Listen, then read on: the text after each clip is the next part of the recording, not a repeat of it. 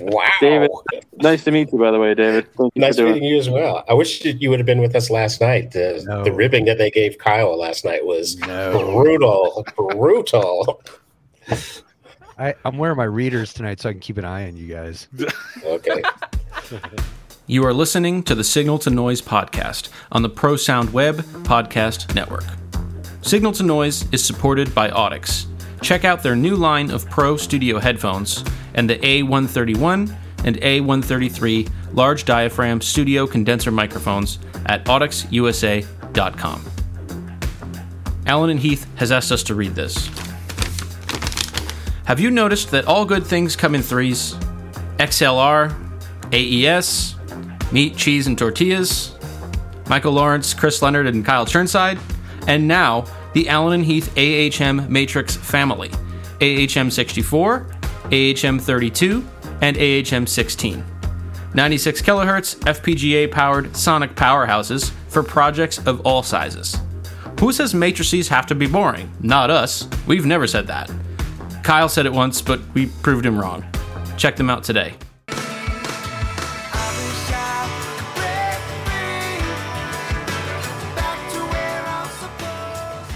Welcome back, or welcome for the first time to the Sickles Noise podcast. I am Chris Leonard, joined by the handsome Michael Lawrence, the swole Kyle Churnside, and the amazing Sam Boone. Nice Yay. recovery. Wow, that's Mike- pretty good, man. Michael's in Reno. I'm in Reno. I'm in, I'm in the uh, I'm in the highest and most distant seat I could find in the venue here. Which is Uh, they should- ironically not very high in that venue, so let's be honest. It's not. It's it's at, I'm 22 and a half feet off the ground right now. He already measured it. yeah, person measured it. Uh, well, Michael, real quick, so if anyone hasn't been following us, what what what are you doing out there?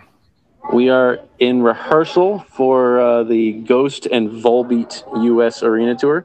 Um, our first show is, I believe, Tuesday right here, and then we go to Seattle. So, um, yeah, it's it's pretty cool, man. A lot of cool stuff going on out here. Having Yeah. a good time. if people want to follow along in our discord we're doing a thing um, every day michael's posting a daily picture 50 days of se life on tour i'm nice. also posting it on my instagram and our facebook group as well and i've been getting all kinds of people hitting me up oh you're gonna read it? i'm like no no no i'm just posting for michael because he's not on facebook so um, yeah it's Chris, Chris Discord, is that- reliving it too. Yeah, no, we're, we're happy. There's been a lot of uh, we probably doubled our Discord users in the last like week or two, um, and uh, it, it's a it's a much better place than Facebook and much more organized for the community that I believe that we're developing. We're very proud of what everyone's doing and giving back and mentorship and jobs and food picks and all that stuff. So You know yeah, what I did on yeah. Discord? What you? It, and this was one of the fun things is they have an audio line and a video line and michael Mm-hmm. just happened to be on so me and him chatted for a while and then i told sam i was bored and we did a video walkthrough and a couple people joined and we sat there and talked about audio in the middle of the day so i, I think there's a lot of channels on there pets Yep. food everything so it and it's just us you know so invite your friends they're doing the book reading there right they're doing the book Yeah. Uh, well, that's that's a different server, but yeah, absolutely. Yeah. And I got I got. We, Kyle gave us a shop tour. Pretty cool. Yeah. yeah i kind of gave you a shop tour yeah All right, Kyle, who we uh, who we got tonight? I am stoked. Um, I, I think I told you, Chris, before we started that the only way I can describe David Five One Norman is one of the most charismatic guys that we've ever had on tour because he was always in a great mood. Things got done. Um, he's been PM, TM. Uh, we, we'll talk about his audio background as well. Um, right now, we a couple episodes ago, right? We had KD on. Yep. She's out uh, starting with uh, this guy named Tyler, the Creator. And if you haven't heard his new album, I suggest you do it. Um, it's a fine display of art. Uh, ladies and gentlemen, I don't even know where you're at. You're on this. You're in the uh, California area right now, right? Yep, I flew I flew in today. David Five One Norman, welcome to the show. Thank you, thank you, thank you, and good night. I'm out. That's how show did that's how long together, last Kyle? night's recording was. Wait, say it again, Michael. I was wondering which which tour they did together. Oh, we did. Uh, was it? Fall- It was on Infin- Infinity on High. Calcul or uh, for Fall Out Boy. We did right? Three. like, the- yeah, we three in did a row. three runs. Yeah, we did the arena run one and two. Then we did the shed tour, and then we went over to Europe. Um, so, yeah, we have history for sure. So that was one of the like pinnacle moments because by that time, um, From Under the Cork Tree was like insane double, triple platinum, almost diamond or whatever. Island Def Jam was pushing us really well, and uh, when Infinity on High came out, Jay Z really took a liking to the band, Mhm. and um, it- man, something about that album, like uh, you came out. We had moving truss, like there was all kinds of things going on that Had the magic trick. Remember, the band would mysteriously go from the stage and be out at front of house mix playing. Oh yeah, with the shadows. So Yeah. the text would go in these booths, and there would be shadows, and all of a sudden they'd pop up at front of house, and they'd play Dance Dance. Crazy. Um, the production for that tour was insane. I I will say this: that tour and the next one, the the Shed tour, I think we were ranked in the top five grossing tour acts of that year. Or I think it was two years in a row for that. Mm-hmm. So it was a fun one. We had a blast on that tour. Yep. Partly how I got most of this gray. that was just from listening to my mix. No, mixes were always mixes were always on point for sure. They were they were a handful for sure. So you're you're with Tyler the Creator now. Um, this is kind of a a step away from what you normally. Last time I saw you, I think you were doing uh, the Alison Krauss thing. Yeah, Alison Krauss and Robert Plant. I was tour manager and tour captain on that, and that was, I, you know, I was born in London, well, outside of London, so I was a huge Led Zeppelin fan, and when I got the call to interview for the Robert Plant Alison Krauss tour, I was super nervous, very very nervous because Robert interviewed me over the phone, and you know, I'm sitting going, "Holy shit, this is Robert Plant from Led Zeppelin," you know. So I was willing to do the gig for free just to meet him. and we did rehearsals in Nashville. And I remember I had to go pick him up from the airport in Nashville. And he came down the elevator. And I was like, oh shit, oh shit, oh shit. And he's, hello, mate. How are you doing? It's great to meet you. Where's the car? Let's go. And then he wanted to take me to dinner and then have some wine. And then, you know, I'm still. This is fucking Robert Plant. I just can't Yeah. believe it's Robert Plant. So Is he short? no, no, he's like six three, six four. awesome. Yep. But Alison Krauss, that woman has a voice like an angel, seriously, and one of the nicest people I've ever met in my entire life. You've uh, you've done a lot of stuff. Um, the the cool thing I think about you is you know a little bit about everybody's business, whether it's the techs on stage, um, audio, rigging, lighting, video, your your guest services like accounting. I mean, Yeah. you kind you kind of do it all, my man. So, what kind of gravitated you to to pick up bits of that? Well, I'll have to tell you the the story goes back a little bit further. So my father was in the service, and we moved quite a bit when I was younger. And my father instilled in us, you know, a great work ethic.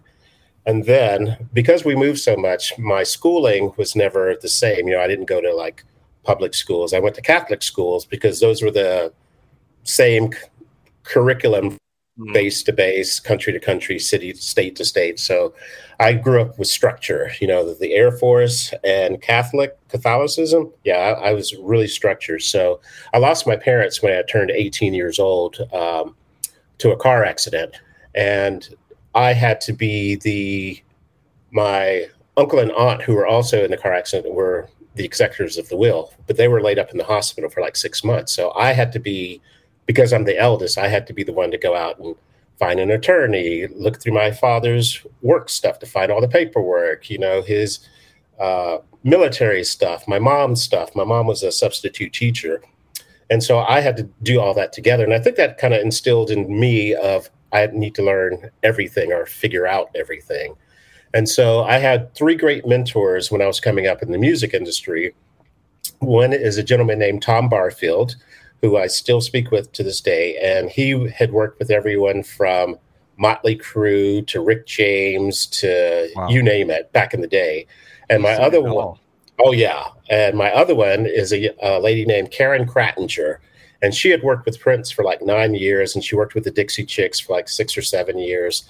And my third one is an Englishman named Bob Ward, who used to be the touring guru for Sanctuary Music. And Sanctuary Music at the time had Beyonce, Morrissey, Iron Maiden, all of that. So I got a lot of wisdom from him.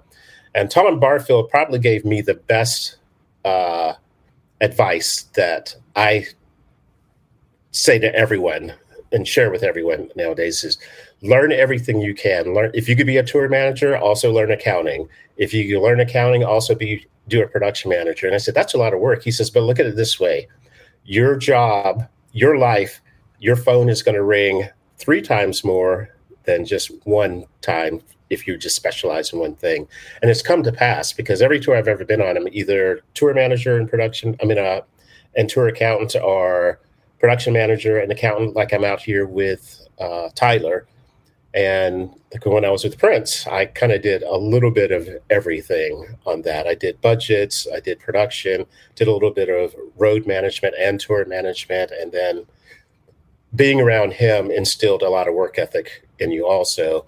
And after Fall Out Boy, that's also how I got a lot of this gray was was from him because he did not play, but man, the stuff that he taught people about music, about audio, about lighting, about video, how to put together a show. He, you know, it was just you just have to sit there and just soak it all up because if you didn't learn anything from him or didn't learn, uh, it was just I just and you know, there's a graveyard of us who've worked with him because I can't tell you how many front of house en- engineers that have actually mixed for him because we always traveled with five front of house engineers because you would know like maybe two would survive because you we would draw straws at the beginning of the tour and whoever got the shortest straw had to go first. And we knew that probably third fourth show he was he was going to be out of there because prince was one of those people he would come out to the front of house mix and he would listen to the band play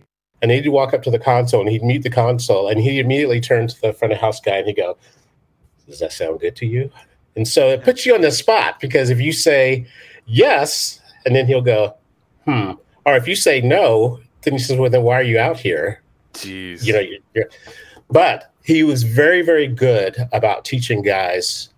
Uh, he was the guy who really put the the onus on people using Pro Tools as far as playback to tune the PA and to tune monitors. Because he walked up one day on stage and the monitor guy was going, hey, hey, hey, hey, hey, hey, one, two, one, two. And he says, what, why do you guys do that? And what's the usual response? Well, that's the way that we've always done it, you know, where there's certain frequencies. He says, but I never say, hey, hey, hey, one, two, one, two during my show. So why, why are you doing it? And the monitor guy, you could just see in his, his like, why, why am I doing that? And he says, did you record last night's show? And he says, yes, sir. And he says, well, why don't you just play my voice through the wedges and then tune the wedges like that? And the guy's like, huh, I never thought about that. So every tour after that, you never heard a guy go, hey, hey, hey, hey, hey, hey, one, two, one, two, because you never knew if he was going to walk in.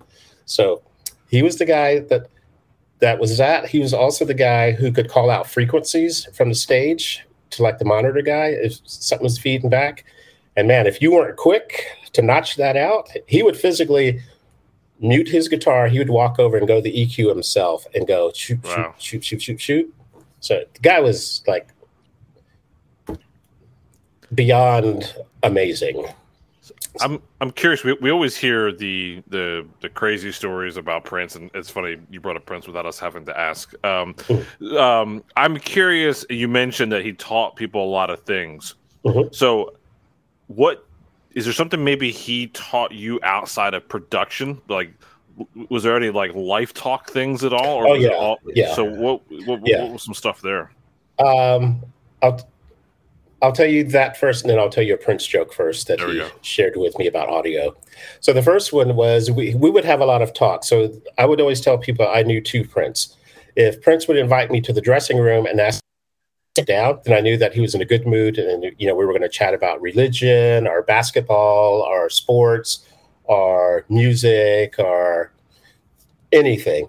If I got called down to the dressing room and he didn't ask me to sit down, it was usually he was going to chew me out about something or I had to go fire someone. And so those were the, but the things that he really taught was how to deal with people, one, how to listen and observe. Um, he has that whole Bruce Lee kind of vibe about him. You know, sometimes if you just listen and watch, you learn a lot more than mm-hmm. flapping your gums. And that was one of the things I really, so I observe everything. And even when I've hired people on tours, is because I've watched how they've dealt with other people or how they, their work ethic. And it's always been to my advantage. And I, I'm I'll be 60 this coming May. M- my thing is, I'm always learning. I want to keep learning. And so with younger people, I, I just soak up all that information that they, that they share because you, you can never stop learning. So here's my, my Prince story I want to tell you guys about audio. So uh, one day I asked Prince, I said, Hey, out of all the front of house engineers you've ever had in your entire career, and you've had some great ones, you've had Scotty P, you've had Cubby, you've had Robert Scoville. You, I mean, you've had like the dream team. And I said, Who was the best front of house engineer that you've ever had? And he just looked at me deadpan. He said, Me? And I said, Okay, but I mean, outside of you, he says, All right, if I could clone myself, I would still be best front of house engineer that I've ever had. And he's and and then he says, Well, let me explain myself. He says, Well, look, I play the music, I sang the music, I engineered the music, I mixed the music, uh, I had help mastering the music. So who knows my music better than I do? And he says, and I'm an audio guy. You know, I I I can call out stuff. So why wouldn't I be? And didn't you remember those years where he didn't want to have a front of house console? He mixed from the side of the stage. Yeah, but so that was you just saw him going through all these evolutions of I'm tired of dealing with other people who can't hear what I'm hearing in my head. And our last tour that we did over in Europe was with Third Eye Girl. And he told the front of house guy, he says, I want this band to be like Metallica loud and have all of those accents and dynamics, but I still want the funk with it. And so, you know, for a front of house engineer, it's hard to kind of put those two elements together. So of course, like the first guy, he was out of there like three days. Second guy, he was out like two days. The third guy was watching and listening and observing, and he got it. And he actually finished out the entire tour. I mean, he was on pins and needles every day, but sure. he he got it. So it's awesome. So I have questions. Fire. We've all been waiting for it, Kyle. Okay. Yeah, I I've heard the story before, and I know okay. people are gonna ask about it. And I kind of explained it to Chris and Michael, but I didn't want to blow it for you to be able to save it. So five one, and I remember I remember the day that you told the story because I I was I was listening, and okay. that was that was one of the cooler stories because it, okay. it's kind of an industry based thing. Okay, how I got the nickname? Yeah. Okay, so there was an artist. Um, you guys are young, so I don't know if you watch the TV show Entertainment Tonight. So look at I'm just No, but I'm looking at their faces like oh, Entertainment Tonight. Is that like a cartoon? Is that like? But anyway, there's a host that had been on the show. I'm not going to say his name because uh, he's going through uh, some trials and tribulations right now. But he had hosted the show for like 29 years or so. So when he left the show, he was going to start his music career and um, we did this live television special, and I was production manager on it, and I had 160 Davids on the special. Jeez. Had 18 Davids, nine of which were on my production channel, Channel One. So the artist, we had a radio on his bus, and his bus followed my bus. And he would get up in the morning and call on the radio and say, Hey, David, I'm up. Can you bring me a cup of coffee? Well, all nine Davids of us on Channel One would go to catering and get a cup of coffee, you know, not figuring out, Hey, well, it's kind of odd that all of you guys are getting coffee at the same time. and we would all meet at the bus. So, like, after the second day, the artist says, Hey, uh, you take care of me. So I need to come up with a radio code name for you. So, what kind of things are you interested in? And I said, Well, I've been a practicing Buddhist for many years. Uh, I love conspiracy theaters. I love to read about serial killers, not because I want to be a serial killer, of course, but because I don't understand how a person doesn't have empathy in their DNA and they could harm another person or another animal. So I just kind of try to figure that out. And I said, uh, my father worked on the jet propulsion systems of fighter jets. So I've always been interested in Area 51. And his eyes got really big as saucers. He says, We're going to be playing Vegas in two weeks. So I'm going to fly my manager in and we're going to drive out to Area 51. But the artist is like six foot nine. His manager looks like he'd be one of the guitar players in Lynyrd Skynyrd and me, the black guy, in a car. We didn't look too inconspicuous leaving Vegas to, to, drive out in the middle of nowhere. So, Area 51 is about 76 miles outside of Vegas. So, we find a little dirt road that leads down there. And this is before they started putting up all the, the gates and everything out there. And so we find a little dirt road. And as soon as you turn down the dirt road, you see a sign that says stop government installation, $10,000 fine, possible one year imprisonment. And the artist was like, oh, I got that in my pocket. So he kept driving, and it's a dirt road through the desert. So we drive like another mile and a quarter, and you see a bigger sign that says "Stop Government Installation, fifty thousand dollar fine, possible five year imprisonment." And so it's like, oh, okay, this is kind of getting deep. So we drive like another mile, and now you see a sign on both sides of the road, like you see on the interstates. You know how ginormous those are, yeah. and you can't miss it. And it says, "Stop Government Installation, shoot to kill orders after this." After this point. And I told the artist, I said, Hey, I think that we should stop. I'm starting to get a little scared. And he says, Why the fuck are you scared? And I said, Who's the first person that dies in the movie? The black guy. Oh I'm in the back seat. so, so, we could we drove like another mile and then we got to the top of this hill. And you know sometimes how you get to the top of the hill and you can't see what's down until you get to the crest. So we're at the top of the hill. I'm in the back seat and I hear him go, Oh shit. And as we're coming down, there's two white Humvees at the bottom of the hill, like 16 guys in full gear and stuff. We come to a stop. They rush the vehicle. They yank us out. They put, uh, they zip tie our wrists behind our backs, throw us to the ground, muzzles to the back of our necks. Keep your fucking nose to the ground. Don't say a word. Blah blah blah. They took our wallets and they were so we were there for like 45 minutes in the middle of the desert. You know, I'm sweating my balls off. I peed my pants because I was so scared. Um, so they finally cut our our our ties off of us and tell us to get in the vehicle. So they escorted us all the way back to Vegas and gave us our wallets back, blessed us down in the the lobby of the hotel.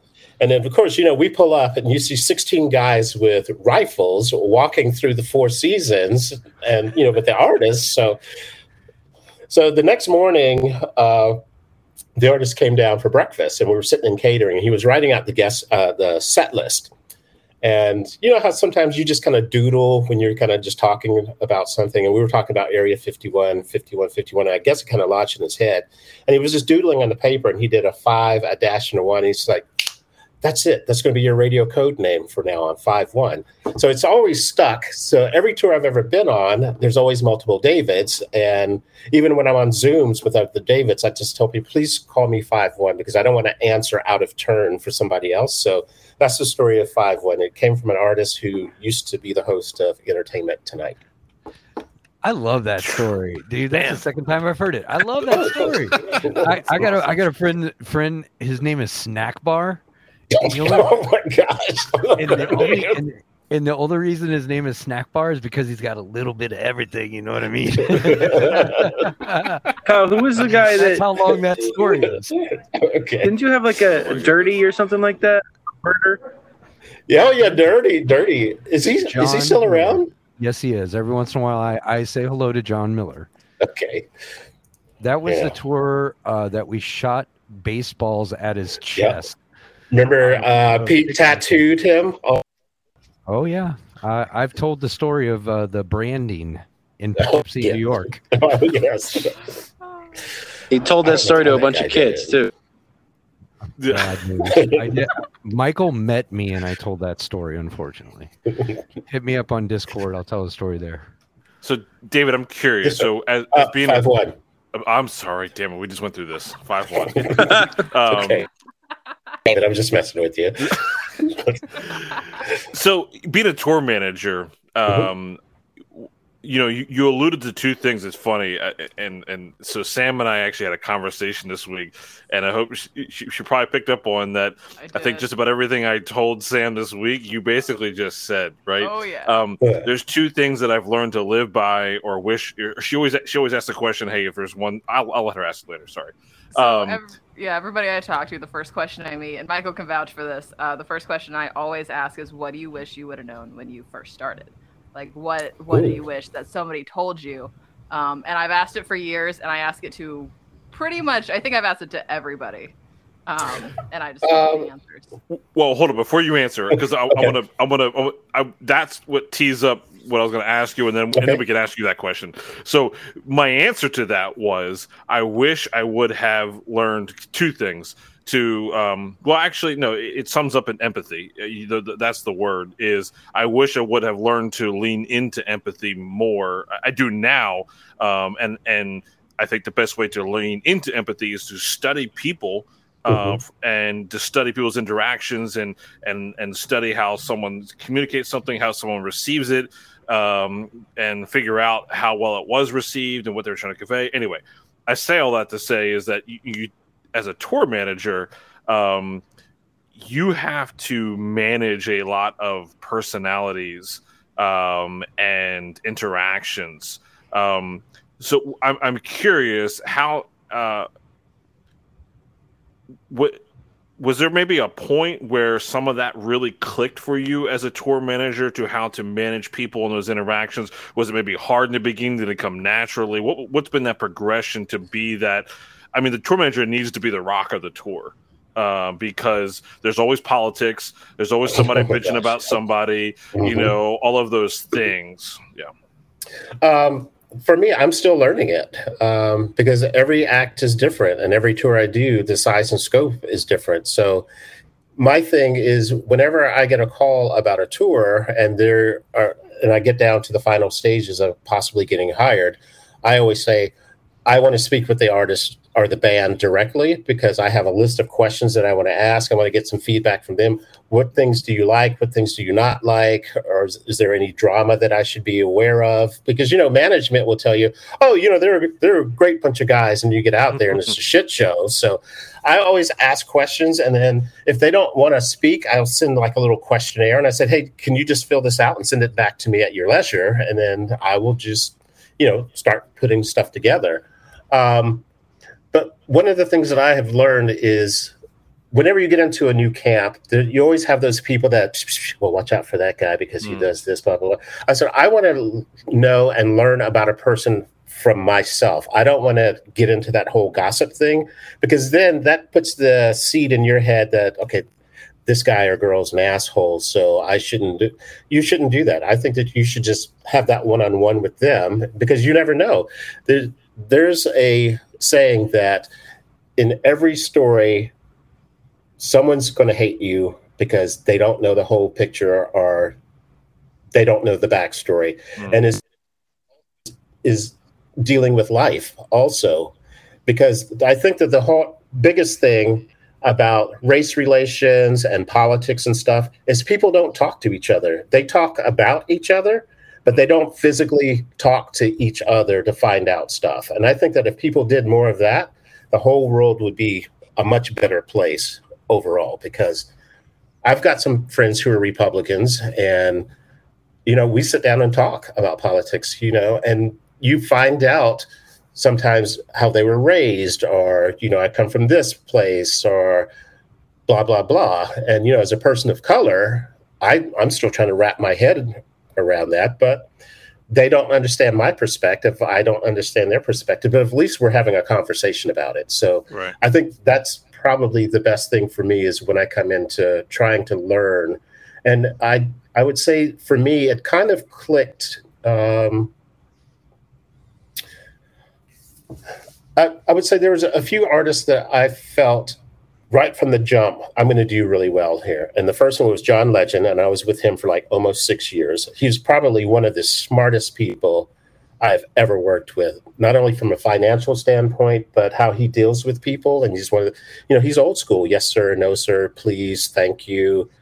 um, that. And then when I worked with Earth, Wind, and Fire, you know, you have three principals that you have to deal with. So that's three different personalities that you have to deal with. But I was on the bus with them, and on days off, I knew that Philip Bailey liked to play golf, so I'd set up golf for him. I know that uh, Ralph likes to play drums and stuff. He was a drummer, so we would set that up. He also liked to fly. Um, and then Verdine liked to go shopping or go to the spa. So I would sit on the bus with them with my computer and said, "Hey, would you like to do this on this day?" Yeah, well, maybe you can find a different course for me. Blah blah blah blah. Okay, boom, I've booked it. And then on my days off, I I never saw them because they were out doing their whole things and they wouldn't want you to go with them because that's their private time so i think if you learn to respect uh, an artist's space because the other thing that I've seen is a lot of people come out as tour manager or production manager and they want to be friends with the artist. That's not what it's about.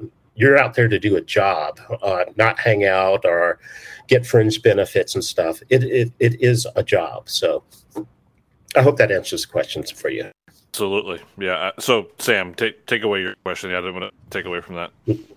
Sure. I mean, so what what do you wish you would have known when you first started let's say you know everybody who's 18 19 20 21 listening right what do you wish that you would have known that they can take and just have a better understanding walking into it for me i would have to well i was a frustrated drummer i played in a rush cover band when i was in in school Yes, uh. I was a drummer so for me i don't personally wish that i would have known anything because i think that it's a journey. You have to learn as you go, um, and that's the big thing. Um, but I would instill on those students: learn everything you can, read everything you can, listen to TM 101, listen to you guys, listen to Jim Kellogg, listen to Jim Digby. You know, listen to all those people because you can learn a lot of wisdom. I listen to Jim Kellogg's stuff all the time because you know as a tour accountant you know sometimes i get kind of frustrated but i'll go to some of her episodes i go oh there it is clear as day why couldn't i see that because you know sometimes you're so deep into something you don't see what's in your peripheral vision Mhm. so if you go someplace else and listen to stuff or or teach yourself stuff i think that just makes you a lot more well-rounded so i don't for i would just tell students to learn everything you can listen to everything you can and with students having the advent of social media uh, which i didn't have you know i had to go to a a library, which I'm quite sure a lot of people don't even know what a library is nowadays. You I advanced- BBS. D- You used to BBS, didn't you? No, I used to advance shows with uh, a notepad and paper and a pocket full of quarters because, and I, I had a Sky pager. So you would get a page. You would tell the bus driver to pull off to, if you saw like the closest phone booth, I would get out with like a, a handful of quarters and I would call back the number, figure it out. And they would say, you got to call this venue. And then, you know, it was, you guys probably don't even know what thermal fax paper is, I bet, or don't. telex machine. See, this, I know Um, the telex I machine. Okay, I get that. When when I was teaching some students during the pandemic, you know, I would say, "Do you guys know what a fax machine is?" And they're like, mm, this is- "Do you know what thermal paper? Mm, no, telex." No. Do you know a library? Oh yeah, we got one of those on campus. Do you ever go to the library? No. we just Google everything. So I'll own that. I, I Google frequently. Um, all the time. Yes. But you did bring up teaching students, and I noticed that uh, you were an adjunct professor at William Paterson. Mhm. So uh, we, we were talking a lot about learning and all those great things. What do you think are misconceptions that the industry has about people who? I'm going to rephrase that actually. Okay. Um, so, like I don't have a degree in audio, right? I know a lot of people don't. Um, but what do you wish that those of us who don't have degrees in audio that work with people who do, what do you wish we knew about working with people that have come out of audio programs or, you know, understanding that formal audio education isn't everything, but it is something. It is something. I think that if you teach a person who is formally educated, they could learn from someone who hasn't been formally educated. I didn't go to college. Uh, I wish I had gone to college. Um, but I've learned a lot of stuff from people who go to college. Um, And I've been around some amazing front of house engineers and monitoring engineers. Some were well educated, you know, went to school, some weren't.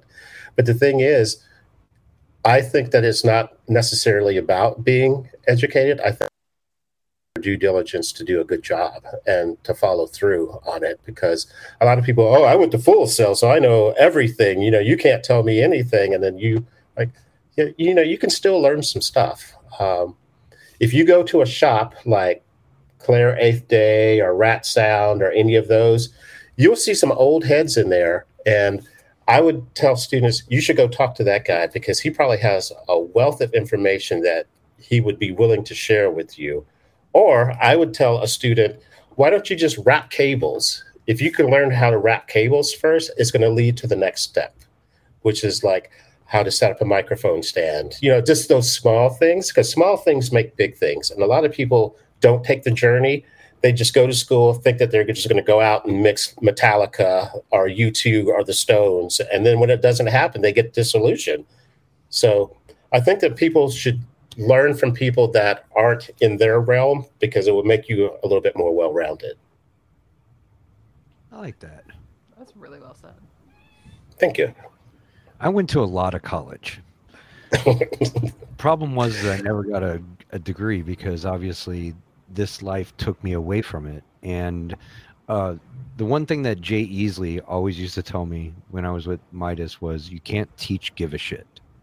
Oh, that's a good one. And and and that kind of goes along with that as well. Is like, I think being on the gig, you learn an ethic like you said, you were raised in a military family, yes sir, no sir, mm-hmm. the, the, whole nine yards. Like that ethic you bring with you, and I, I think being on a gig with those old heads and working and working hard, uh, you kind of become a machine. And by the time you get to a John Legend thing, you can walk out on deck as a PM or a TM and watch your people like go into their mode and just do the thing. And that's mm-hmm. what we're mm-hmm. looking for at, at that level. Um, now, arenas, stadiums, outdoor festivals, like they're they're all nightmares. But it, it's it's fun to watch you because you know a little bit about everything. Like you would come in when they were, you know, drawing the marks on the ground for chain and rigging and local staff and interacting with everybody. Uh, what was the most difficult department to deal with for you? I just want to hear it out loud. I just want to hear it out loud. Like I'm sure, uh, I'm sure lighting and lighting and video. I think that, to, and I know that people are going to probably hate me for saying this. I think that they're the more prima donnas of the touring world. More than backline. Oh, ooh, oh, that's. Ooh, that's a very good one. Wow. Okay. There goes our, there goes our listeners. Ouch. um, I would just say lighting, um, because you know they usually have a theater background, so they are very particular. And, you, you know, I say, well, look, I understand you think that people are coming to the show to see the lights. And, you know, I say the audio guys, I think you, I'm quite sure you think that everyone comes to hear the sound. They just want to hear the voice and want to hear the band. But I said, do you, but you have to understand that all of these pieces have to work together in in union. It's not just I've got to have my way because mm-hmm. you're it's if you just have your way, it's going to affect the video department, which will affect the audio department, which will affect the backline guys, which will affect the artist. So it has to be everyone has to work as a team, and um, so, so yeah, man, backline. I never thought about that one. That was yeah. a good one, though, Chris. So, so that's cool. Let's take this back because I think before I did the tour with you is when audio went from being like two to three trucks and lighting one or two to almost the exact opposite. Video and lighting are taking up mm-hmm. uh, the majority of the tour now, and usually audio is fitting on one one truck. So you've seen you've seen technology advance through this now. Like, have the shows gotten more and more insane? How fast they can go up and come down as you've been doing this? I mean, the, not that they were building freaking scaffolding back in the day when you were doing it, but like putting up a show of the size that they have now compared to 10 years ago is it better now do you like it now like is it insane to watch I used to come from the school. If an artist had more than five or six trucks, then they're depending more so on gags, uh, tricks, and video and stuff. I think that now the reason why we have so much video is because now people are up in the nosebleed sections and they can't really see the artist from there. So you have to have video screens so people can have uh, a way to actually see the show. Um, our tour, we're going out with 15 trucks right now, and it's only Tyler on stage, but we've got wow. a, a few gags, but it is a show, and Tyler is very, very much involved with the show. You know, like some artists will say, I want to see blue. Tyler is one of those people, I want to see Pantone number E12 or something. He's very specific about things. And, you know, with the show design, he's very involved with that. You know, we'll present him a design. I don't like that. What if we do this? He's very, very involved. And then he'll come out like the first day or two and he'll look at it and he'll go, I like that. Let's move this over here. Let's change that color. Let's okay, I'm out. See you guys tomorrow.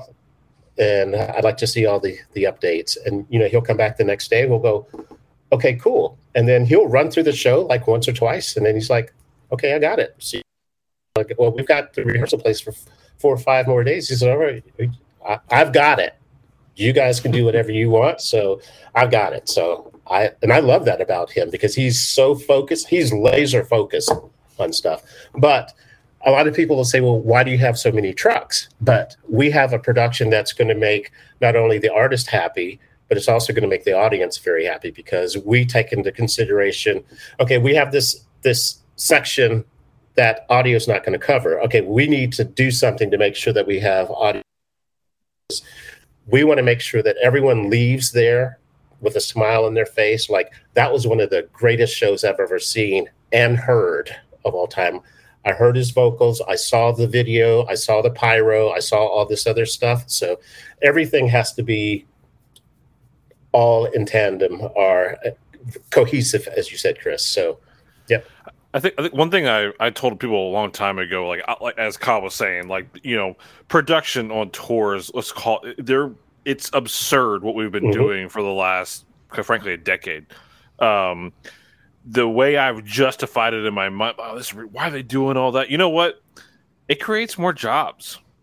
That's right? True. Like I, I, mean, the bigger the tour, the more people employed. You know, every and and every, from every level to more merch to bigger venues. Uh, so that's the way I've kind of just my head. You know, like look, I, be as crazy as you want because you know at the end of the day, more people are going to get employed. So that's kind of like a, a justifying I've done in my head uh, mm-hmm. on, on, that. Um, but I, am curious. Um, you know, we, we talked to audio engineers mostly, and so it's easy to find typically what the pinnacle of their day is, or what's the most gratification they get out of a day or their job. So, as a tour manager, at the end of the day, what was the pinnacle experience for you, or what what drives you each day to keep doing what you're doing?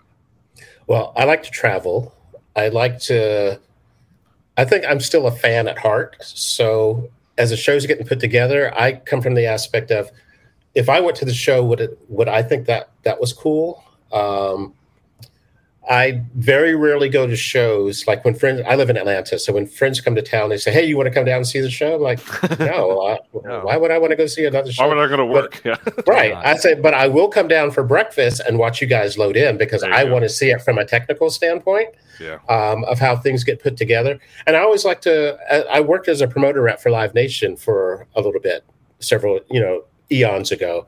And one of the things is I would love to watch other productions come in because I would go, that is the stupidest thing. Why are they doing that? And I was like, I will never do that. But if they did something that was really cool or very efficient, I would write that down. And it was my way of listening, watching, and observing because then I'm saying, I'm going to apply that to my tour because that'll make my tour better. Yep. And it's always, I'm always in a learning thing. Um, and it could be like learning from a club band or a band that plays in a bar or it doesn't have to just be an arena thing. You can learn something from everyone. I mean during the pandemic one of the things that i did and i was teaching my students this is how many of you students have reached out to someone that you that you admire that you think could further your career? And not a single student raised their hand. And they said why, why wouldn't you? And they said, well, we just figured that they wouldn't respond or they wouldn't get back to us. They wouldn't want to talk to us. I said, so why are you self defeating yourself?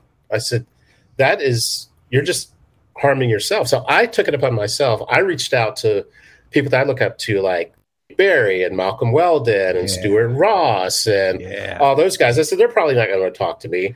And you know, they're like, hell yeah, you know, let, let's let's chop it up, let's talk and stuff. So I was on the the Pollstar panel, and Jake says, "Hey, would you like to be on this panel with us?" And I was with Charlie Hernandez. Is like, dude, I'm not worthy. I'm not like at y'all's level. He says, "Shut the fuck up and just come up here and like hang out with us." So it was Malcolm Weldon, who I love and admire, Jake Berry, Charlie Hernandez, Stuart Ross. Uh, who else was up there? And someone else. And you know, like all people that I grew up like. Holy shit! It was kind of like a Robert Plant moment for me again. Um, so you can always learn something, and I just picked their brain, you know, and they they let me. And a lot of times is during the pandemic, people were just sitting around; they didn't have anything to do, you know. So, what do you want to do? Let's talk. Let's get on a Zoom. Let's get on a phone call. So, I've been teaching my students that a lot. And then uh, Spotify just ran something today of an interview I did like during the pandemic where I was telling students to reach out. And so it reran today and holy shit, my emails today was, Hey, I'm just reaching out to you right now. So, We should we should put a link to that in in our description. okay. I could do it, And, yeah. and and you're totally playing Michael Lawrence's part right now. I was going to say that you're, you're preaching the gospel, brother. That's that's Yeah. my whole thing. Is if you see someone and you think you can learn something, call them up, man. Call them up. Mhm. I'm all about I'll it. be calling you, Michael, because I want to see your, I'm going to, I'm going to be calling you. All right, here you go, right there. There you go. Ooh. See over my shoulder there. Yeah. no, it's, it's Five, I mean, five that- one likes metal too. I'm not going to kid you. Oh yeah. yeah. You come out come out to see the show, man. But I think there's so so so so much to be gained by just saying, hey. or I saw this interview with you, or I I heard your show and I how did you mm-hmm. get the toms to sound like that? Do it. Like there there's there's no reason not not to do it, you know? We love talking about stuff Yeah. we're good at. We love talking about stuff we're passionate about. Like you, you don't have to give me an excuse to talk to you about PA systems, you know? So like reach out. I, I think it's, we love seeing that. We we really encourage everyone Mhm. who's listening to the show and you know that's that's it right there. Like you just just do it. Don't be scared. Yep. For sure. So five one. I got it yes, right sir. Time. I'm curious. So you've had a long career. Um, touring life can be um, difficult on the home front. How has that worked for you? Have you been able to manage that well? Has it been rough? How what what or and or what advice would you give to people um, in that avenue? Um, I would say find someone who understands that you're going to be gone a long time and can can deal with that because I've seen so many divorces and uh, you see stuff happen on the road. Um, so I would say you have to have a partner who can can deal with that stuff because a lot of people can't and you know people get lonely and when people get lonely that's when stuff happens so you have to know how to manage that um, especially if you have children. You know if you have a day off even though it's a pain in the ass fly home you know just spending like six or seven hours you know it's going to be hard on you but for your child and your partner it's it's it's a huge difference. You know they're super excited to see you. You're going to be super excited to see them and then you have to fly right back. So you know do those small things. You know do those zooms you know facetime you know call you know that's the thing is the minute that you go two or three days without communicating with your home life is when things start to to get a little rocky so just Yep. stay in touch with people The the ever seen after the show after the truck doors close is everybody outside the bus on their cell phones getting yelled at. Yeah. S- Some of us are catching up, but most of us are getting yelled at. okay yeah It's true. It's true. it is Like, it every- is Everyone's on the phone with their significant other getting yelled at for not being home. And we're out here having a great time, you know. Uh, I mean, that's well, Yeah. that's something that I'm navigating now that I didn't have to navigate in the past. Like today, I'm like, hey, hey, honey, I tuned a really big PA today and it went well. And, and, you know, Denny was happy. And she's like, that's cool. The dog took a shit on the pool cover. You know, like that's just, that's what's going on.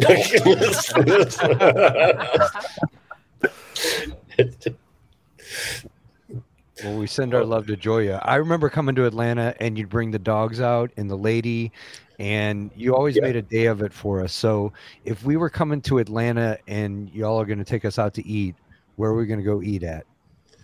Uh, yeah, my question, man. Holy shit. Yeah, yeah, you definitely just gypped Michael's I question. Gypped. I gypped him Wow. because I remember all day bacon. If you guys don't know about all day bacon, Oh, we have uh, it's it's on our rider here too. all day bacon. Because uh, I don't, I think you know Chris Villanueva, don't you, Kyle? Of course I do. Okay, so Chris is our AEG promoter rep on Oh, this. tell him hello. So when I sent him the rider, he says, "Hey, is ADB on there?" I said, "What do you think, dude?" And so he's scrolled through the rider, he goes, "There it is, ADB." So, All day so bacon. all day bacon. Yep. That's awesome. Man, I, I didn't want to be here. This, this I, I'll ask. It. No, let's keep going. Let's keep Yeah, going. yeah, well, I'll ask my question. I'm sure it's going to go somewhere. So the, the question I typically ask at the end, and by, by all means, we don't have to end here. But um, if you could define your legacy or how you'd want to be known, how would you define that?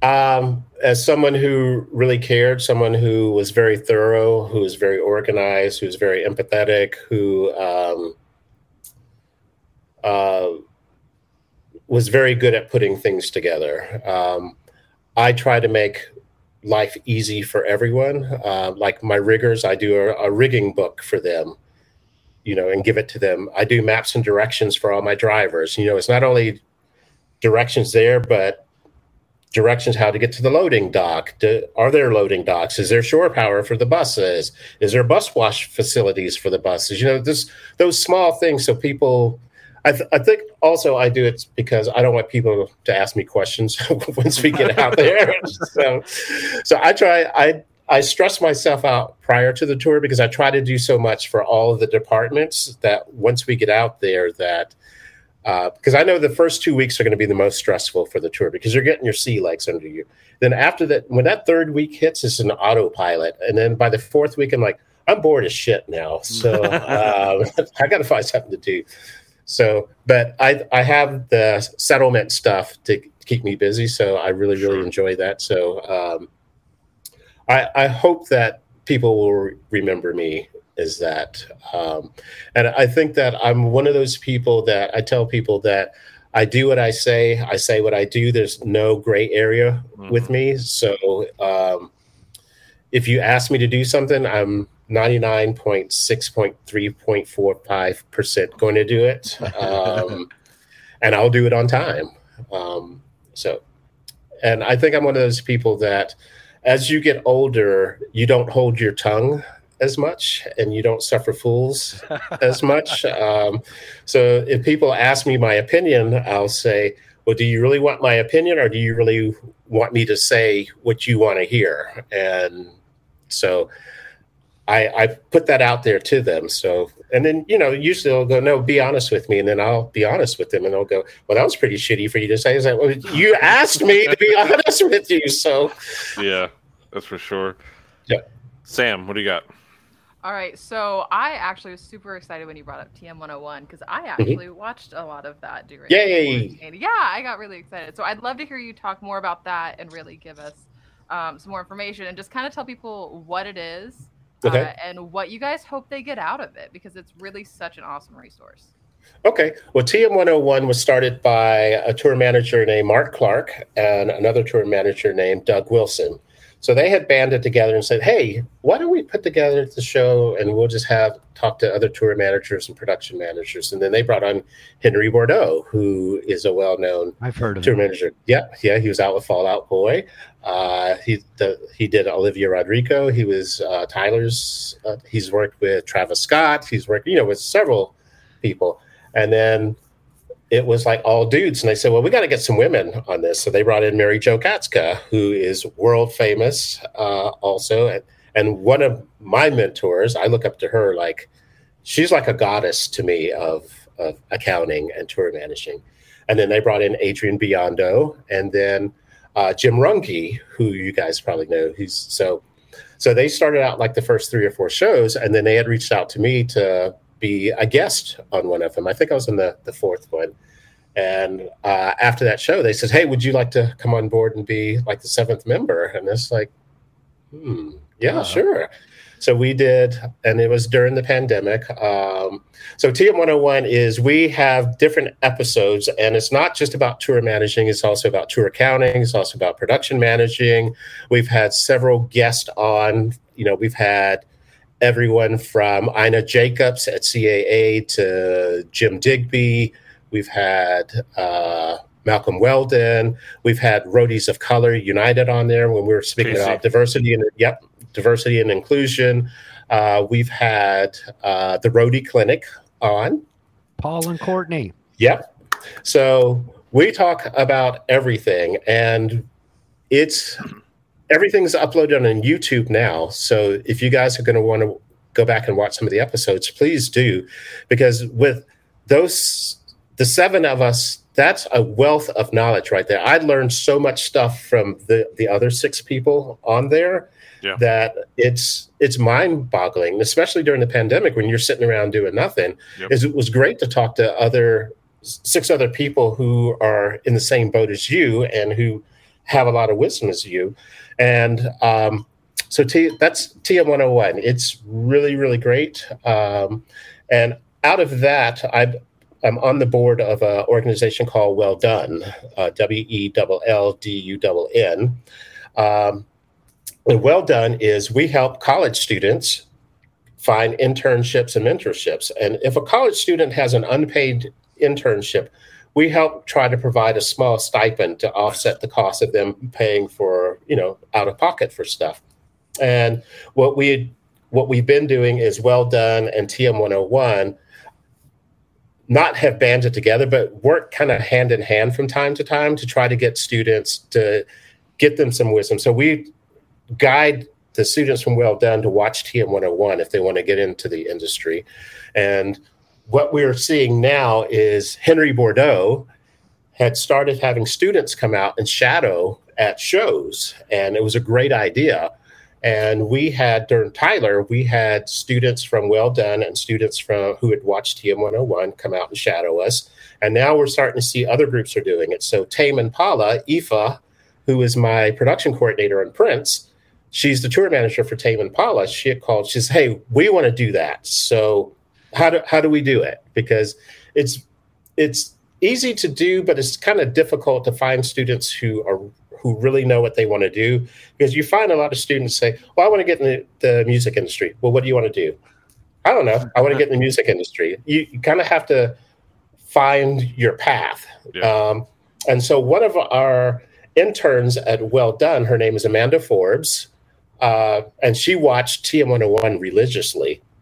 And through Well Done and TM101, somehow Dave Matthews Band heard about her, and she went out on Dave Matthews Band, and she just finished that up. And they've asked her to come back uh, next year. So one of our other students who watched us on TM101, uh, TM101, her name is Teresa, and Teresa came out and shadowed us, and she is amazing. And we hired her uh, out on Tyler. So this is going to be her first tour. She awesome. just graduated in December. Uh, she's going to be our tour assistant slash backstage coordinator assistant slash basically a catch-all. And she's super nervous and super excited, but she knows everyone out here already. So, you know, we're going to help her out. And what our plan is to do is between Well Done and TM 101 is to keep getting, try to get other bands to take out students to kind of get Awesome. out there. Because that's the that's the best way to learn is to physically be there from the time that the truck's open to the time that the truck's close.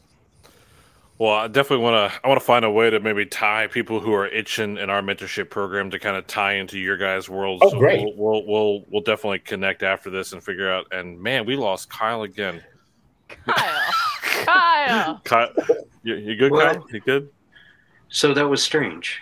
You're Don't uh, touch it. and, and you're back on your you're back on your computer microphone, but just leave it. Don't touch it. We can hear you. So don't it's okay. Ready though. I got, Um, I'm all pretty right. proud of my phone right now. Dave, uh, five Yay. five Yes. one. All right, I want I want two more stories out of you. Okay. I want a Kyle story and I want one more Prince. Oh, story. no. So Okay. Kyle's what- story. yeah, Um. Uh, Kyle's story. That's, I was gonna leave on purpose now. that's No. uh no. It's um. I really don't.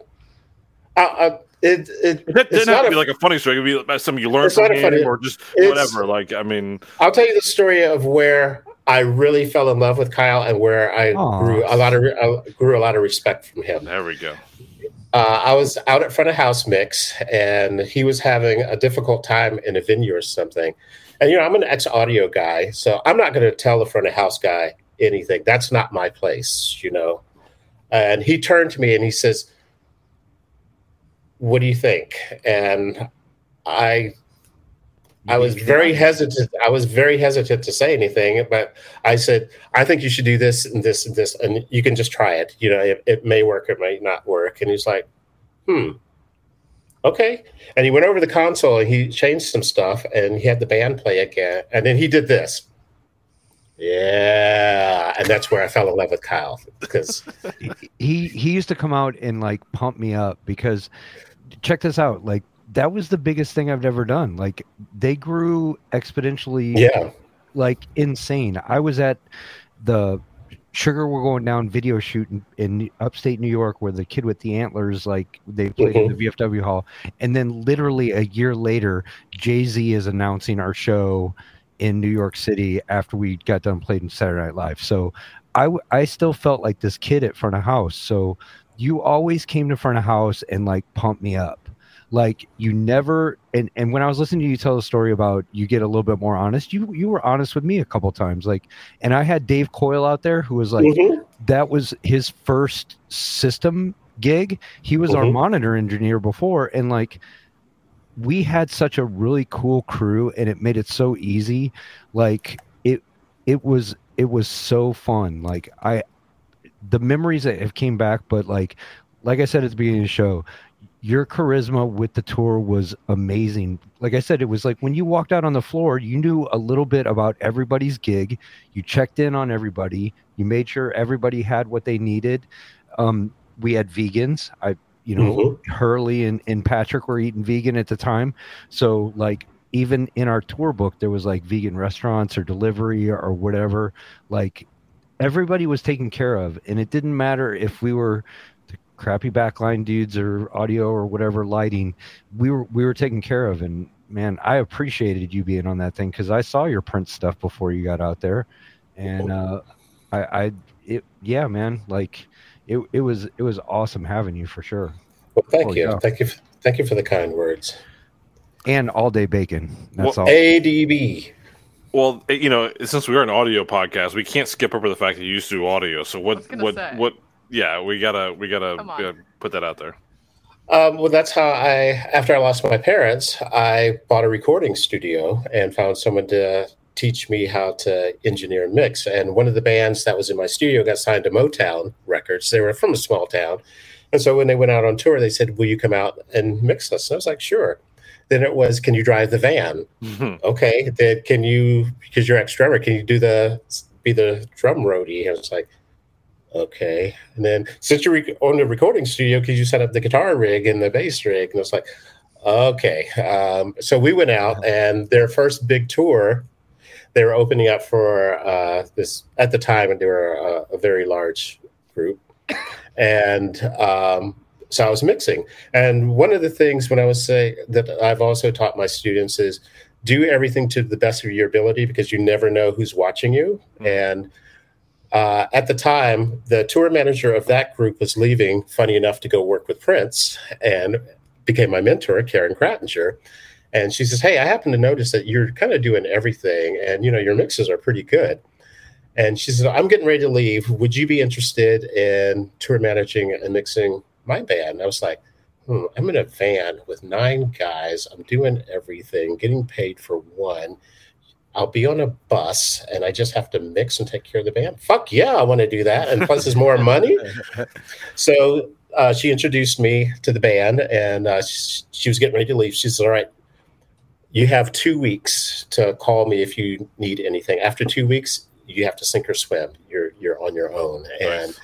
that was probably one of the great things. But it moved on to me. I mixed the Fugees for a little while. I mixed uh, Ani. DiFranco, uh, the Neville brothers, Aaron Neville. Um, I don't know much. Susanna Hoffs from the Bangles. Um, I don't know Oh, if you guys, the actress Milla Jovovich, she had an album. I went out and did that. It was kind of like a folk, kind of European kind of weird thing with banjos and the instrument that kind of crank. I can't remember the name of it. Um, but and I also mixed a lot of bluegrass bands, and you know I'd be at a bluegrass festival. I'd of course be the only black guy there, and plus also being the only black guy behind the console. But I got, and I love country music. I love country music not only from the aspect of they have great musicians, but tones are their big thing, and getting the sound to be correct before it even gets to the console. So um, that's my background, and I love to go to a. Sh- if I go to a show and it sounds amazing, I will make a point to go and talk to that front of house engineer. And when I was a tour manager in Matchbox Twenty, you know, Robert Scoville was mixing, and oh my gosh, you know, and being that I used to play in a Rush cover band, I just talked to him about Rush this, Rush this, Tom Yep. Petty. But listening to Robert mix and watching him mix was that was a lesson in itself because that guy is on a whole nother level Mhm. as far as Yes, as far as is. audio. And and he's one of those people ask me anything you know i'll sh- i'll show you. He's he's an open book. And i think that's how all people should be. So that's my my audio background. And i used to write for mix magazine and pro sound web and canadian sound and and other magazines. So that's my audio background. That's awesome. Print stories Well, listen, fellas, Well, I've got to go eat my catering. But uh, David, man, I'm so glad I got to stop in and and uh, and hear you chat. Thank you for joining us, man. It's been a real pleasure. Well, well thank you. Now, d- don't forget, I'm going to re- reach out to you because I'm going to ask you some questions to see if you can impart some wisdom on me. Let's do it, man. Let's do it. Let's exchange some ideas. Okay. nice. Yes, sir. What before you thank you, Michael? Before you get to the print uh, Prince story, which it better be the best Prince story you have. All right, Oh, I've got a couple. All right, well, I'll take as many as you got. But all right, Okay. What, me do one more thing before we get there. Okay. Um, you like to learn from people, and you've spoken about maybe artists that you've learned from. Mhm. Who who is maybe the most surprising person that you learned maybe a life lesson or a big lesson from through your years of touring? Uh, probably be my three mentors are probably my father. Uh, because my father, like I said, instilled the work ethic. But my father also, we always had music in our house. My father listened to everything. He listened to R and B. He listened to soul. He listened to gospel. He listened to classical music. Uh, my father listened to this country group called the Chuck Wagon Gang. Uh, so he listened to everything, and I think that's where I got the the whole music bug and music. You know, for a person of color, we don't just listen to R and B and hip hop. That's just a misconception that I just think has just been instilled in us from day one. I know a lot of us who listen to metal. I mean, like I'm a hardcore Slipknot fan. I'm, Yes. I'm yeah, so I love Killswitch Engage. I love Surreption. I love, um, but then again, I love Maren Morris. You know, in, in the country world. So I think that if you listen to a little bit of everything, it just makes you more well-rounded. You know, don't don't get pigeonholed into to one thing because Absolutely.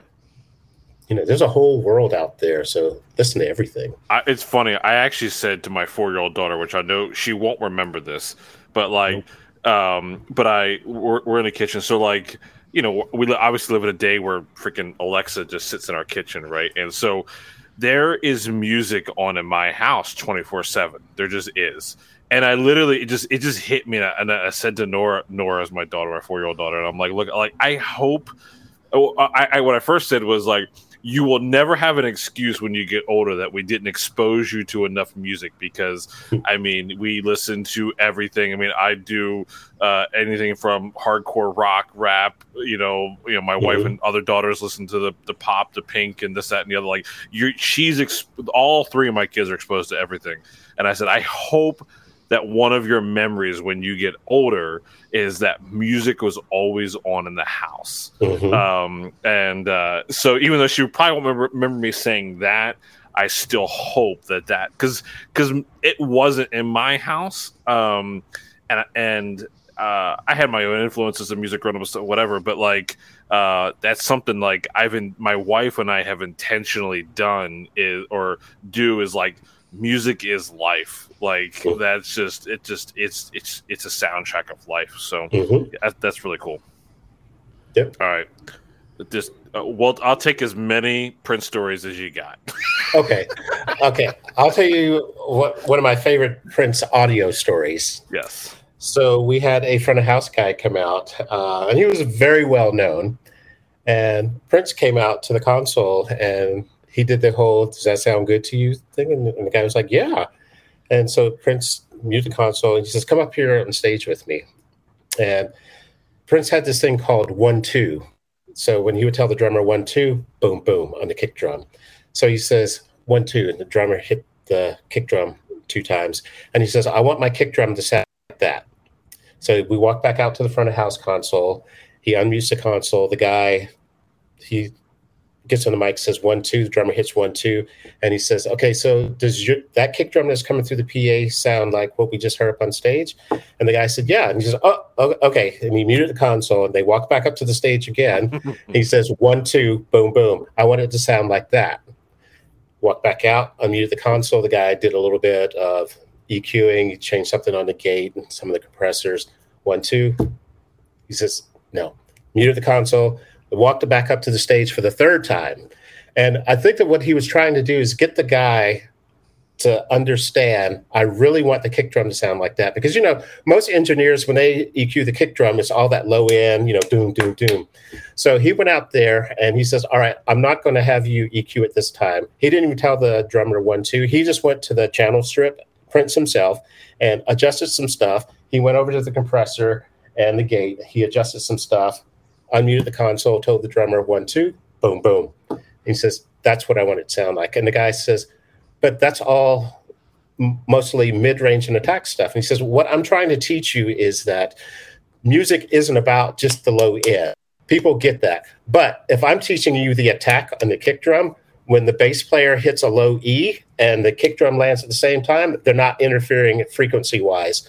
And I was like, holy shit, I I I never thought about that. And so whenever I go out to a show and I hear like the sound check and it's always do do do do, I was like, okay, I mean, I do. I wish that Prince was here right now because he would literally go up to go one two because, and on our last tour he even did it over in Europe uh, with the with Third Eye Girl and. Um, I was trying to tell the front of house guys, says, look, he's going to do this before he comes go up on stage seriously and listen to the kick drum and try to make it sound exactly like it sounds on stage because he's going to ask you when he comes out there.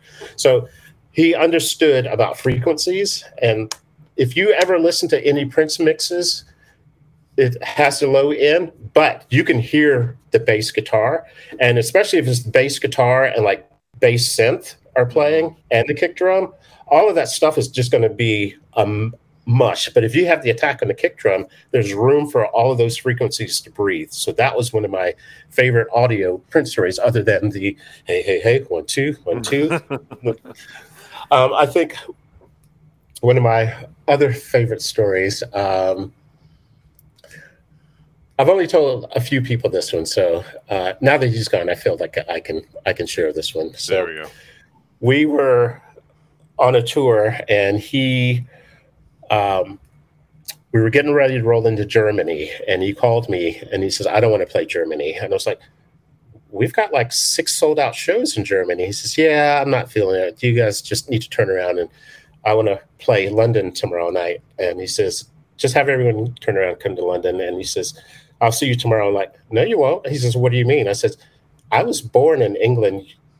England is an island. You just don't drive there. You have to get on a ferry to to get there. I says we're not going to make it, and he said, "All right, um, well, I'll see you in a couple of days." And he says, "And here's where I want to play." And it was like a casino that held like maybe 300 people. And he says, "And I want full production." I says, "We're not going to get 12 trucks of production in there." And he says, "Well, if you can't get everything in there." I at least want the kabuki drop, and you guys know what a kabuki drop is, correct? Okay. And it says, We're not going to be able to do the kabuki drop. We have neither the height nor the length. And he says, Why are you still talking? And he hangs up on me. And I was like, This motherfucker just hung up the phone on me. and so we finally pull into to London and uh, we had finished loading in. And he says, Hey, he called and he says, Hey, I'm going to come over early for sound check. And he says, "The kabuki drops there." I said, "No, I told you we're not. It's we don't have it." He says, "Well, you need to come up with something." I said, "Okay." And at this point, I was in the tour. We had just got finished doing like 17 or 18 in a row. I was burnt out. I was pissed off. I just wanted to go home. I was just so frustrated. And we had like these big Samoan guys as security. And I called one of them. I said, Hey, when you leave the hotel, can you bring me a couple of bed sheets? And we're like, Why? I said, I have an idea. And so they brought them. And so when they came over, I explained to them what I was going to do. And Prince walked in. He kind of looked up the ceiling and says, I don't see the kabuki drop. And I said, I told you we're not going to have it. And um, I said, but I've, I have come up with an idea with you. And so I had called him. I said, I'm probably going to get fired after this, what I'm getting ready to do. So Nice. I might be home tomorrow. So, um, so I said, all right, everyone, show positions. Everyone got in their show positions. They put his guitar on, and you know how you have an X on the floor to mark the spot where you know light's going to come down. And I had one Samoan guy stand over here, and you know the Samoan guys are like six eight, six nine. You know Prince was like five foot two. I had one guy hold the sheet. The other guy hold the sheet. They raise it up in front of him.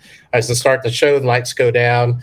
We start the show, and they know the cue of where the kabuki drops comes down, and start they start playing the music both of the Samoan guys released the sheet that fell down, and then Prince goes, "Stop." so the whole band stops, and I was like, "Here it is! I'm getting ready to get fired. This is going to be a good one." And he says, uh, "Mr. Norman, could you come up on stage?" And I said, "Yes, sir." And he says. I was like eight feet away from me. He says, "Can you come a little bit closer?" I said, "Is he gonna like hit me or something?" And like his two Samoan guys are standing behind them, and they were like, so he says, "Can you come a little bit closer?" And I was like, "Okay." So I'm four feet away, and I'm trying to keep my distance. And he's a little bit closer, and then I'm like literally standing like almost chest to chest. And he takes his guitar off and he puts it on the stand, and then he puts his arms around me, hugs me, and he starts laughing. He says, "That was the funniest thing that I've ever seen in my life, and I like that you came, you came up with something." He says, "We're not going to use that tonight, of course, but uh, good try." So. Gabe blouses. Oh my goodness. yes. That's amazing. Oh, that story is true because uh, between studio and A and B, he had a basketball court at Paisley Park. Um, And Charlie Murphy came over. Did yeah, so? So did you ever see those guys hanging out? Like, oh, Eddie Murphy's just hanging out and Prince. No. no. Uh-uh. Um, Oh, the other Prince story I, I love to share with people is he loved to play practical jokes and he would love to try to scare you. And there was one night, me and someone else, we were in the middle of the soundstage at Paisley Park, and there's cameras everywhere and there's mics everywhere, so he can listen and watch people. And we were literally standing in the middle of the soundstage, and I don't know how he did it, but he came up behind us and he scared the shit out of us. I mean, I literally jumped like a foot in the air. And he was laughing and he kind of walked away. And so like a few nights later, you know, we were in the soundstage again by ourselves. And and each corner of Paisley Park, he had like these long drapes. And then one night I saw one of the drapes move and I see like these two little white boots at the bottom of the of the drapes. I said, Hey dude, I see you. And I see the boots slide back and he goes, No, you don't. so, so um, I, I truly, truly miss that man. He taught me a lot. Um, uh, he was very frustrating. He could be very difficult to work with, but I think that his work ethic was on a whole nother level. So you had to be on point at all times. And he is one of the people that taught me that if an artist has a question, you should always have an answer. The reason why I try to do everyone's jobs or learn a little bit about mm-hmm. everyone's jobs because you never know hey what's blah blah blah blah blah blah. Oh i know here's the answer right here. Or never tell an artist i don't know. Say hey give me a second let me work on that i'll get back to you. Because the minute you say no to an artist they're like this this person doesn't know what they're doing. So always say give me a moment i'll have a solution for you i'll come back to you. So Words to live by. Yep. Let me see if I have one more Prince story. Um, oh, um, we were, uh, no, was it? We were in Germany someplace, and he would play a show, and then you know, people would call him back for an encore. He'd go back for an encore, and then he would want to do like an after show Yep. someplace. So we were in Germany or someplace, and I mean, he killed it. I mean, he killed it every night, and he went up to the dressing rooms, and I and we had a code. I would ask him as I'm walking him back to the dressing room, "Are we done?" And he would say, "Yes, we're done." And I would say, "Are we done? Done?" And if he says "done, done," I could call on the radio and tell everyone, "Okay, that's it. Bring up house lights. He's not coming back." So this one night, I said, "We're walking him back to the dressing room." I said, "Are we done?" He said, "Yep." I said, "Are we done? Done?" He says, "We're done. Done." I call her on the radio, tell everyone we're done. House lights come up. Uh, they started tearing down. One side of the PA started coming in, and then I see him coming out of the dressing room with the band, and I'm like, "Oh, "What's going on?" He says, "We're going to do one more song, but we're going to do it uh, acoustic." I said, uh, "No, you're not." He says, you don't tell me no, we're not. I says, well, half the PA is on the ground, most of the audience is gone. So, um, so he says, well, let me see. So he walks out and he sees one side of the PA is on the floor. There's maybe a thousand people in there are still filing out. You know, we'd already turned the PA off. We've already, Right. you know, and uh, he said, how long will it take you to get the PA back up and to make Oh, that? so I was like, it's going to take a minute. And he says, ah, okay, we're done, done. So you went back to the dressing room and he was gone. So. yeah. That- That's like a Jackson Browne moment there. Like you know, you know, make sure you you know take everything except my piano before you. Uh, yeah. yeah, yeah, that's cool. Yep. Oh, man, that is great. Well, damn, five one. Thank you so so much. I appreciate it. I had so much fun. So We're gonna have to put a bunch of links to some of the stuff that we mentioned to talk about in- Absolutely. in, in, uh, Yes. description.